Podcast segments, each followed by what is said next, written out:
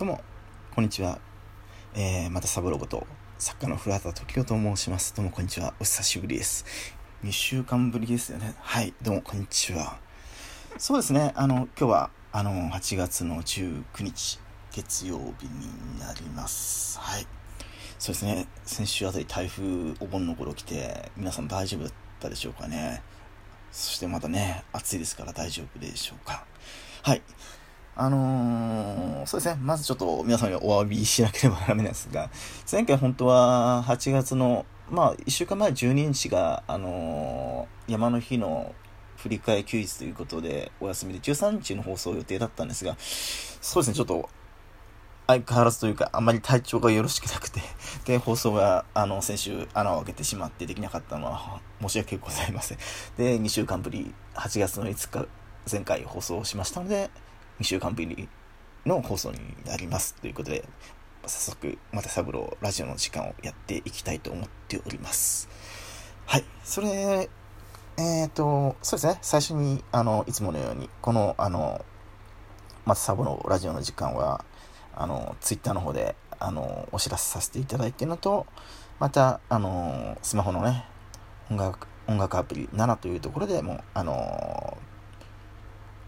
ご連絡皆様にさせていただいているので、あの、そちらから聞きに来てくださっている方、そしてまた、あの、このね、レディオトークという音楽、音楽で、音楽ですじゃないですね。あの、ラジオ配信アプリ、レディオレディオトークというのであの収録してますので、直接こちらに聞きに来てくださっているリスナーさんがいらっしゃるかと思います。ということで。そうですね、あのー、2週間前に、あのー、お話ししたのは、あの、あの、芸術活動の中でも、あの、詩と、まあ、ポエムですね。詩と、あの、歌詞ですね。リリックスの、あの、違いみたいなことをちょっとね、お話しさせていただいて、で、ちょっと2週間ぶりなんで、あの、前回の聞き直して、この放送を今、あの、収録させていただいてるんですが、あの前回ちょっとお話しさせていただいた中で、あの私はとかちょっとその書かないとかそういうお話もしましたけどあのまあ極力書かないっていうまあ書く書き手まあ歌い手さんが、まあ、歌歌の歌詞であれば歌い手さんが、まあ、死後というお話をさせてはいただいたりとかまたあの詩についてですねポエムについてもあの読み手さんが、あの、死後というお話をしたんですが、もう少しちょっと、あの、きちっとお話しさせていただくと、まあ、それはそうなんですけど、書く人、歌う人が死後というのは、あの、その人がまあ、主観っていう、客観っていう話に、あの、ちょっとすると漠然としてしまうんですけど、あの、その人の主観で、あの、書いてきます。はい。あの、詩とか、あの、歌詞については基本、でどういうふうでも多分ピンとこない方がいらっしゃると思うんで例えばあの分かりやすいのがその自分が詩とかまあ歌詞でも描写自分が見ている景色今日例えばあの日中暑い中ちょっと外出てきたんですけど灼熱の太陽がさんさんと照りつけるあのでアスファルトからアスファルトを見ると、かげろうが反射、反射ではないですね。かげろうが湧き立つようにとか、そういう表現をしたりとかね、そういう描写の仕方を比喩的にしたりとか、そして私、そして私はあんまり、まあ言う時もありますけど、そして私、まあ詩でも歌詞でも私と、文、あの歌詞の途中では私がとか私はとか出てきますね。あの、そして私は、あの、蒸し風呂のような暑さのでサウナまるでサウナのこれちょっと例え悪いんですけどサウナの中でむせるようなな暑さを覚えたとかそういう表現のことはそういう表現のねいわば食レポに近いって言ったら分かりやすいですよね。そういう食レポのね口の中に溢れるアワビやイクラが宝石箱やみたいなああいう感じであの食レポをまあ、あれをもうちょっと高度な感じで文章化させるみたいなことをやっていくんですけど、描写的にはね、あの、実際に体験してないものを、みんな、みんなが、誰しもが経験したことがあるものに置き換えてやったりとか、あと、例えば、あの、あの、あのトンネルをくぐる、をくぐると、まるで、ん？なんていうの？ちょっと急にちょっと考えたんであれですけど、あのトンネルをくぐると、まるで、あの、あのトンネルをくぐると、まるで、海が一面に開けて、私はなんとかだ、ね、爽快な風が吹いてとかね、この間、千と千尋の神隠し、ちょっと私見なかったんですけど、そういう、あの、ああいう、あの、アニメとかでもね、そういうナレーションか、そういうのでね、そういうせ状況をね、ももちろん画像でも、あの、そういう絵があるんで強、アニメーションとかは、漫画は強い強いんですけど、それで訴えられるんで、絵で、あの、言葉で全部、あの、そういうのを、あの、執筆については、あの、詩でも歌詞でも小説でも執筆家は全部それを言葉で全部表現しなきゃダメなので、そういうことを、まあ、やるみたいなことをやります。まあ、で、そういうのを、あのー、まあ、ポエム、詩とか歌詞については、特に、あのー、そういう自分が主観になってそういう情景とか見てるやつをあの文章に起こしたりするので、そういう意味では主観的にあの表現しますことが多いです。絶対とは言えないんで、多いですと言っています。で、あのー、まあ、あのー、他のちょっとここは、一つちょっと話はちょっと変えちゃうんですけど、自分のある、私が見たことがあるのは、今言ったことことが、あの、自分のいい自分の中にアイデアが頭の中にある。すごい。だけど、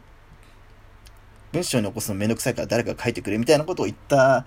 言ったっていうか書いて、そういう文言が書いてあの私は見たことがあったんですね。それはだけど、